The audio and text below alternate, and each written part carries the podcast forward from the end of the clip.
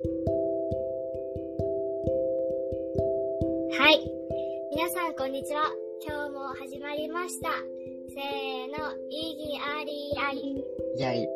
ありがとうございます。はい。で、で今日のテーマは、あの、日本の小中高教育現場におけるブラック校則とかぶっちゃけ、どんな経験を皆さんされていたかを話していきたいと思います。で、今日は2名、あの、ゲストをお呼びしてまして、えっと、1人目が、メイさんと、もう1人、ここにいるさんの、えっ、と、にゲストとして来ていただいています。よろしくお願いします。よろしくお願いします。えっ、と、なぜこの二人かというと、まず、メイさんは、えっ、と、ここもし後でカットした方がいいとかあったら言ってください。えっ、と、ずっと、あの、実際に先生として現場に立たれていて、いろんなことをこれまで経験されていて、本当に私今授業を一緒に取ってるんですけれども、あの、教育について、あの、一緒にプレゼンをさせていただいて、すごく、本当に、何でしょう、あの、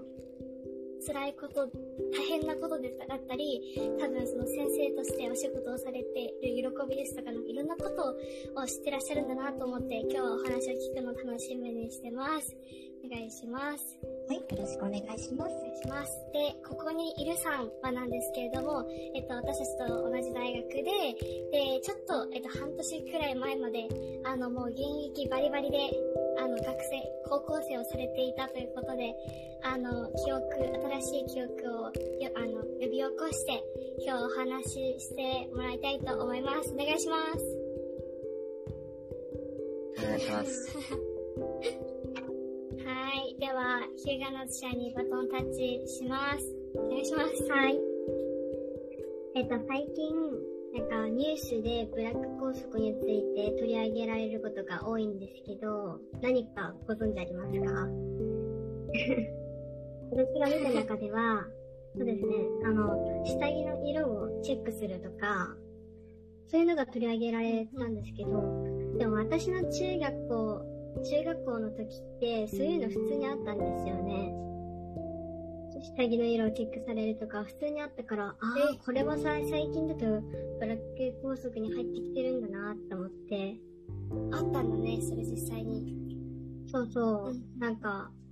学年集会とかで、なんか武道館とかさ、体育館とかにさ、集められるのね。うん。学年ごとに。うん。で、そこでなんか風紀チェックみたいなやつが毎回あるんだけど、うん。その前髪とか、あのスカート丈とか、うんまあなんか、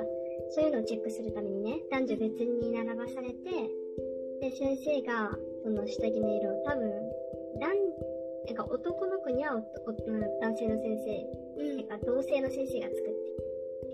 そういう感じだったと思うんだけど、うん。なんか普通に下着の色のチェックとかはあって、へえ、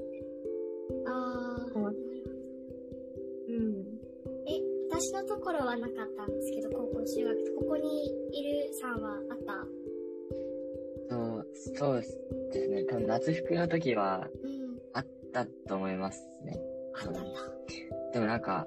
文字が書いてあるのとかは全然着て大丈夫だったので、うちの学校は多分そこまできつくない方だと思いますね。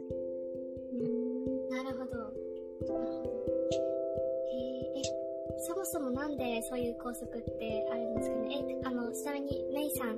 は、あの、先生をされている時に、その全校集会とかでそういう服、あの、下着の色チェックとかって、ああの、ありましたか？えーこの情報をテレビその他で聞いたときに、はい。非常に驚いたのは、うんうん。だって、下着の色をうん。チェックしなければならないのかに、ほとんど理由がないのに、やってるのが大変大変不思議でした。私は、えー、下着の色をチェックした経験は一度もないし、そういう校則のある状況の学校に勤務したことがなかったので、下着の色を決めるってどういう目的でってうん非常に不思議に思いましたね。そうですよね。確か多分うちの学校はなんか黒とか白とかじゃないと、に。いなかったと思うんですけど、その、まあ、これ、この校則だけじゃなくて、他のものですけど、あんまり理由っていうのは明確にはされてなかったような気がしました。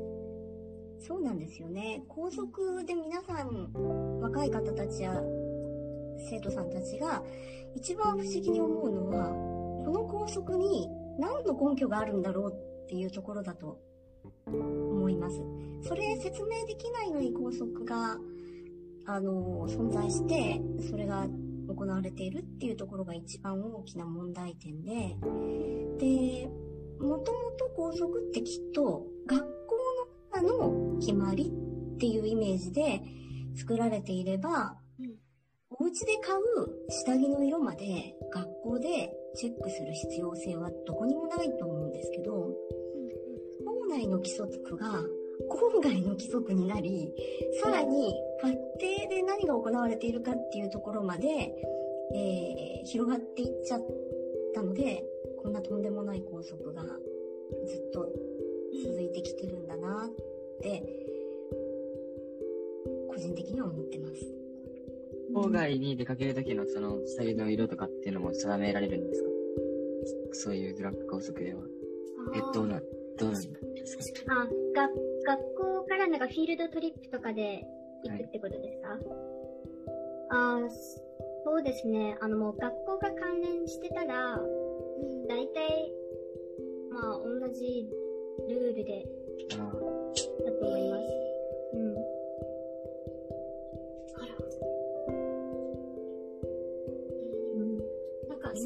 その理由が説明されてなくっても、うん。しょうがないなって思って従ってたんですよね。そうですね。まあ、ルールに多分よると思うんですけど、なんか、そうですね。生徒でも、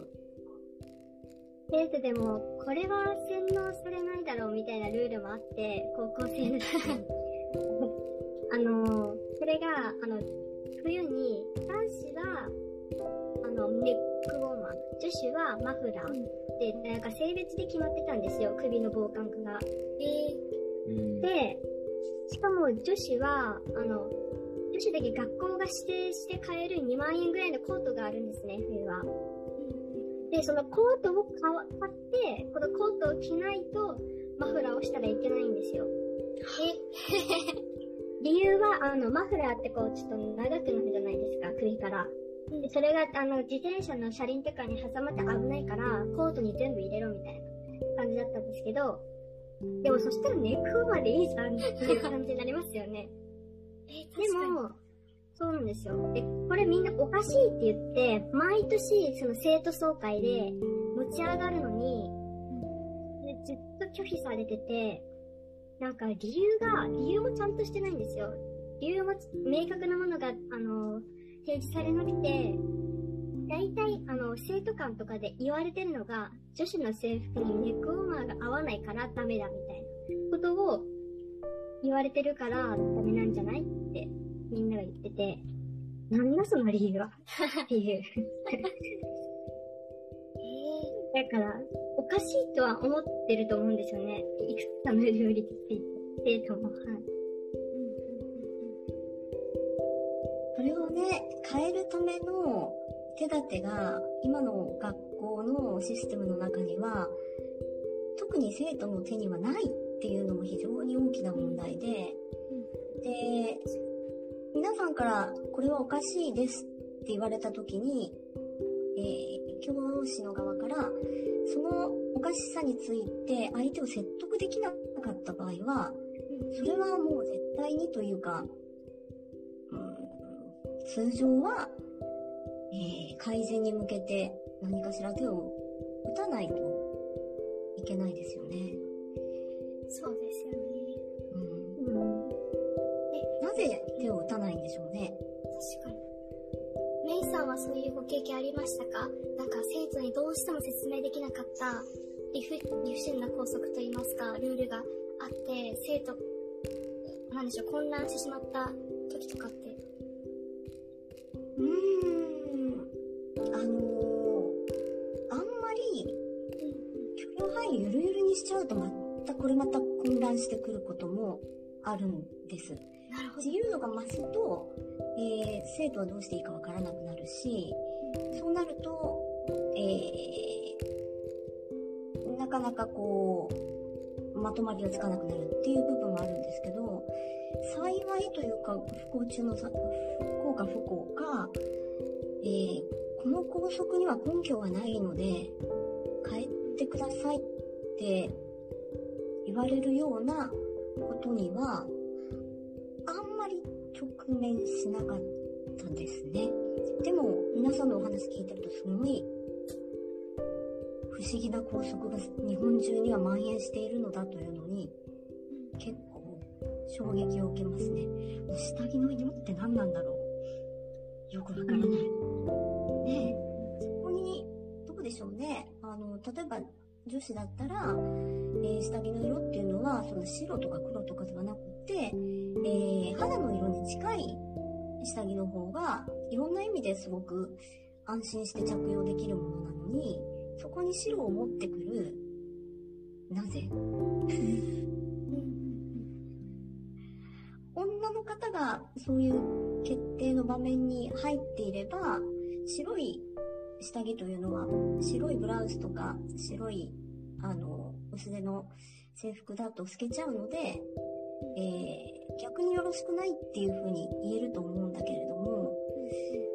男性ばっかりだと白イコール清潔感とかなんかそういう不思議な価値観で、あの、押し付けてくるような気もしないでもないんですけど、なぜ白なんでしょうね？確かにそうですよね。いや、よくわからない。それ関連で言ったら、小学校3年生の時なんですけど、なんか、最近その体育の時に下着を清小学小学生につけさせない学校が話題になってるじゃないですか。で、まさにそれだったんですよね、私のクラス。先生の方針で男の先生なんですけど、体育の時に下着をつけるのは不衛生だからやめなさいっていう感じの先生で、でも女子、女子からしたら、えー、って感じない、感じなんですよね。いくら小学3年生とはいえ。それはちょっと、もう気持ち悪くて、その教師の性癖を疑いましたね。衛生関連の話じゃなくて、うん。お前が見たいだけなんじゃないのみたいな。確かに。あ、確かに。え、それはなんでだろう？地域によるってことなのか。例えば、あの、なんだろう、日本の、なんか南南部の方で、結構夏とかめちゃくちゃ暑くて、生徒が熱中症になりやすいから、なんかそういう変なルールができてしまったのかとか。いや、これね、これうん先生、あの、その先生だけだったはずなんだよね。うちのクラスだけだったはず。うん。マジで。うん、だから先生にも、で、今、あの、世間でいろいろ言われている、えー、教員によるセクシャルハラスメントの問題。もうこれは本当に本当に、私の世代でももうたくさん、えー見聞きしていたような気がします。密室の中でいろんなことがあったっていう噂は聞かされてきているので、うん、その反映ですよね、日向夏さんたちの出会ってしまった、えー非常に問題の多い人。それを他の先生たちが止められないっていうのも、なぜ不思議ですよね。うん。で実際その学学校のその教員陣の中で、やっぱり、やっぱり、あの、年齢が上のほど役職が上でっていう、そういうなんかピラ、た縦割り社会っていう感じなんですか？それで逆らえないとか、いろいろあるんでしょうか？力関係っていうのは、組織の中ではやはりあるし、どうしても、ずっと日本の教育界っていうのは、えー怖い人、パワフルな人、声のでかい人、というのが価値ある人なんだっていうふうに、軍隊的ですよね。ずっと言われ続けてきていて、えー冷静で淡々と、さらに、えーきちんと理屈を踏まえてお仕事をする人たちを、えーえーねじ伏せてきたような歴史がある気がします。その影響を生徒さんたちは非常に強く被ってしまっているんじゃないかなって思います。ここにいるさんいかがですか？唯一の男性ですが。そうですね。校則に対して、まあ、窮屈を感じることが今まで僕はあまりなくて、その、結構、例えばもう英語のライティングとかの時もそうですけど、制服に賛成か反対かみたいな。そういったことって結構聞かれるんですけど、僕は大体するとき賛成っていうふうに答えるんですね。それはなんでかっていうと、そのやっぱ制服で、まあ、まず制服が白だから多分下着が白だと思うんですけど、なんか、やっぱり全員同じ格好してることに対して、やっぱり、うん、それがその軍隊的なあれなのかわからないんですけど、やっぱりなんていうんですか、一体感っていうか集団に所属している感があって、まあ僕はそれを窮屈だと思ったことがあまりないです。ああ、なるほどね。確かに確かに。制服が他の子と一緒だからこそ、その貧富の差を見にくくする効果とかも確かに。それもそうですね。はい。確かに。うん。制服って長い歴史がある分、非常によくできている服装だったりするんですよ。今のね、貧富の差が出づらいっていうこともあるし、もう一つは、誰が来てもね、それなりに、あの、素敵に見えるようにできてるんですね。セーラー服なんもそうだし、爪襟もそうだし、誰が来てもなんとなく似合って、ちゃんとする上に、えー、経済的にも一度買えば3年間 OK っていうので、制服そのものは、ここにいるさんおっしゃるように、えーそんなに実害はないし、制服を導入することで、えー、アメリカの高校なんかでは、えー、それまでの修復の時にぐちゃぐちゃだった学校が、うん、まとまっていったっていうようなケースは結構報告されているので、一体感を持って安心した気持ちで、えー、集団生活というか学校生活を送れるっていう意味では、制服はここにいるさんの思ってらっしゃるような、いい面はたくさんあると、私も思います。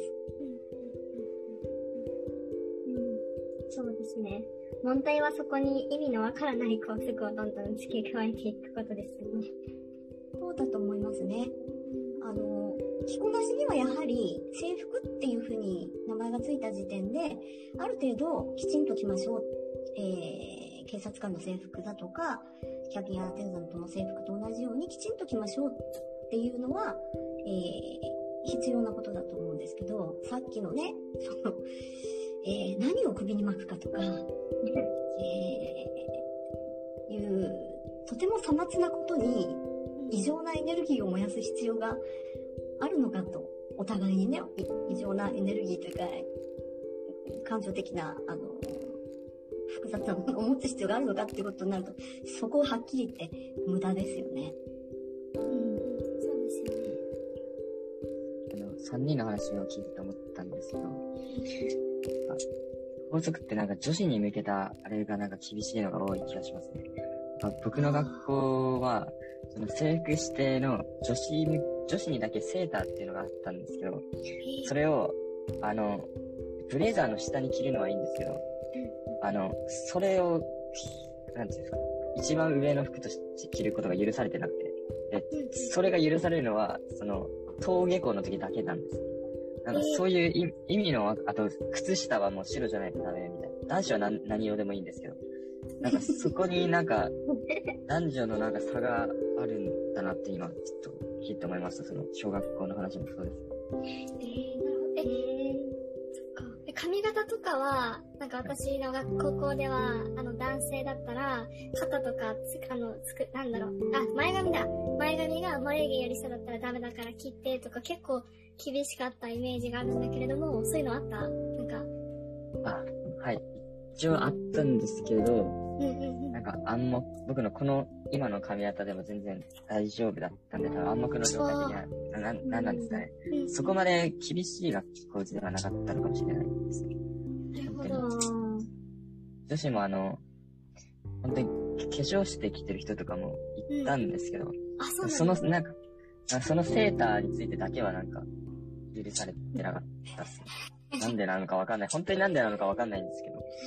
きっとね、いろいろ決めていくうちに、先生たちも手が回らなくなっていって、こぼれていくものがいっぱい出てくるんですよね。でどれを残すかっていうのが、もうわけわからなくなって、ここにいるさんの学校では、あの、化粧を確認するのはなかなか難しいんです。男の方は、女子生徒のお顔をじーっと見て、ファンデーションになってるねっていうのは、今のご時世では非常に、あの、いろいろ問題が起きてくるので、えーそれは女の先生がやることなんだけど、女の先生も手が足りてないと、まあ、ととりあえず化粧はいいかみたいな話にきっとなっちゃったんだと思うんですね。なるほど。そうっすね。で、セーターだけは、もう、守り抜こうみたいな。誰でもチェックできるから。ってだんだん矛盾が大きくなっていくと、えー、何やってんだろう私たちみたいなことをお互いに思うわけです。あなるほど。先生側にも疑問はあるってことなんですね。チェックする先生で学校の先生たちは皆さんのことを考えるっていうのと一つがあって保護者の人たちからの要望もあるというのがもう一つあってさらに社会の人たちの目があるっていうものもあって、でそして生徒さんたちのあの自身のこともある。でまあちっちゃいけど自分のポリシーもあるっていういろんなものが葛藤する中でえールールを決めていかなければならないんですよね。で、社会の目っていうのは本当にバラバラで、え問題になる2ブロックも全然大丈夫じゃないって思う人もいれば、あんなは全然制服には似合わないって言い出す人もいるし、うん。女子のお化粧も多少はいいでしょうっていう方もいれば、あの、けしからんって言って電話をかけてくる方もいるし、髪の毛の色も、あの、茶色だ茶色だって言って、えー教育委員会に言うからな、みたいなことを匿名でかけてくる人もいるし、え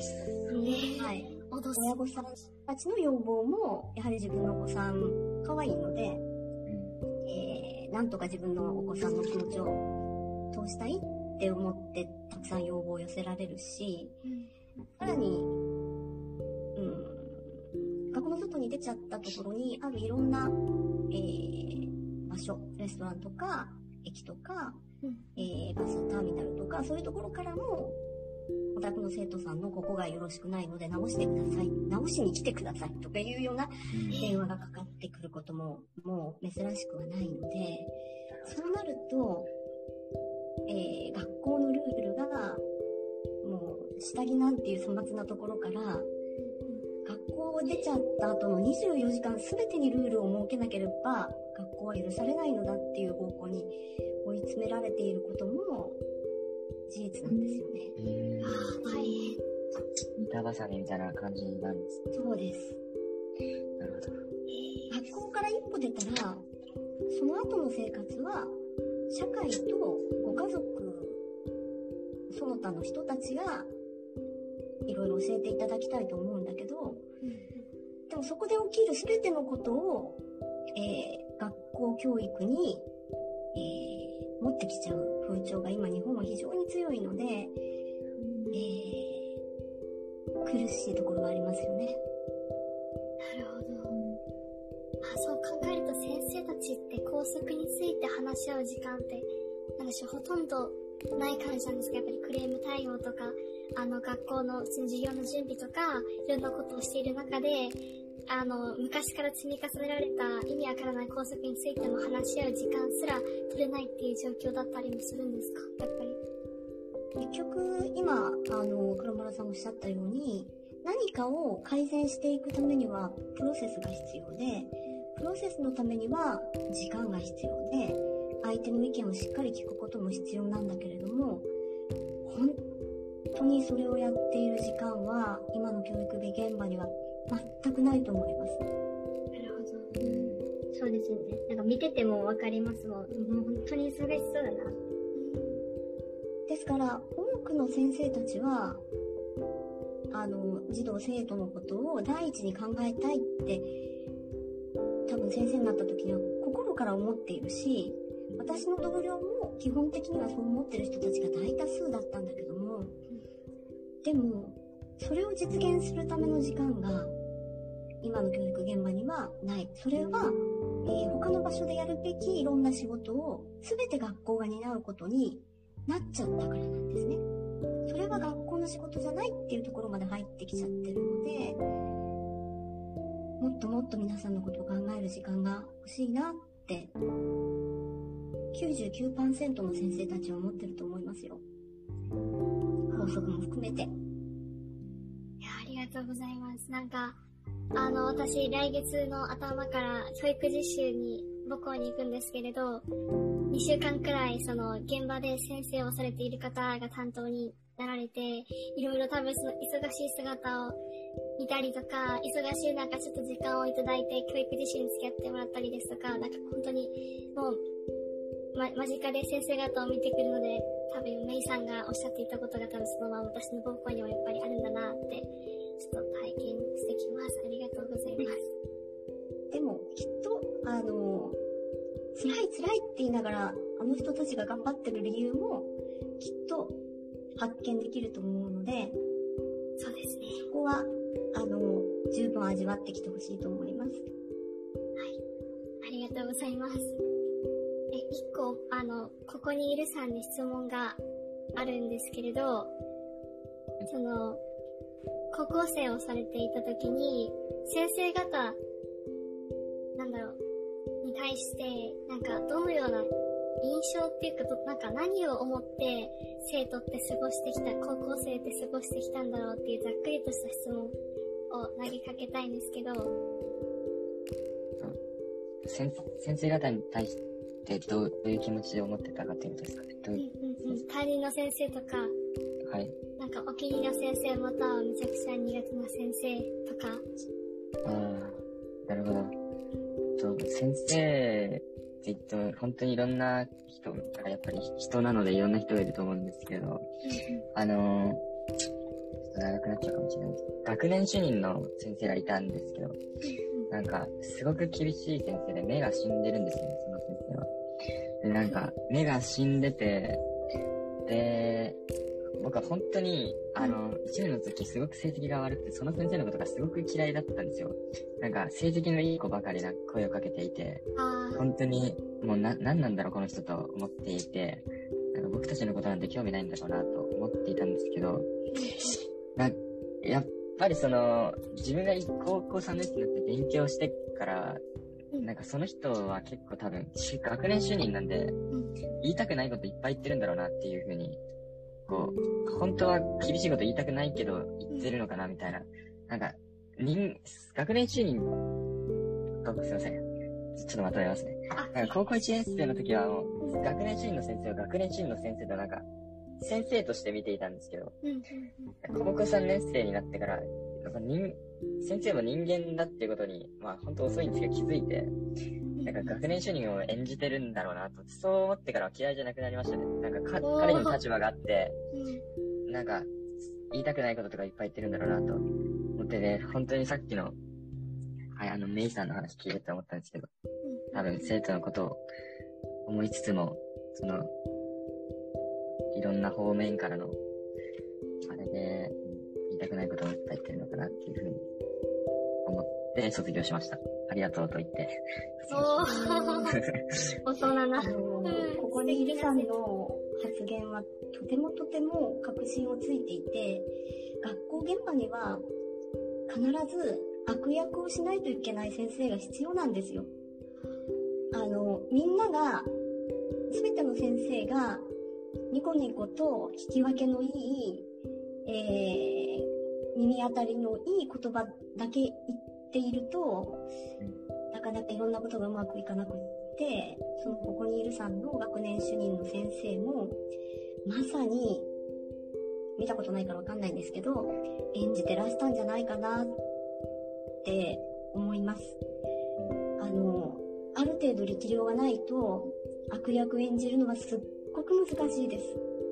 あの、自分のメンタル結構来るので、嫌われる勇気って大変なんです。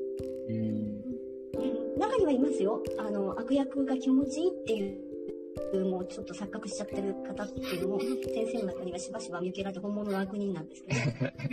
でも、多くの主任を引き受ける人とか、責任のある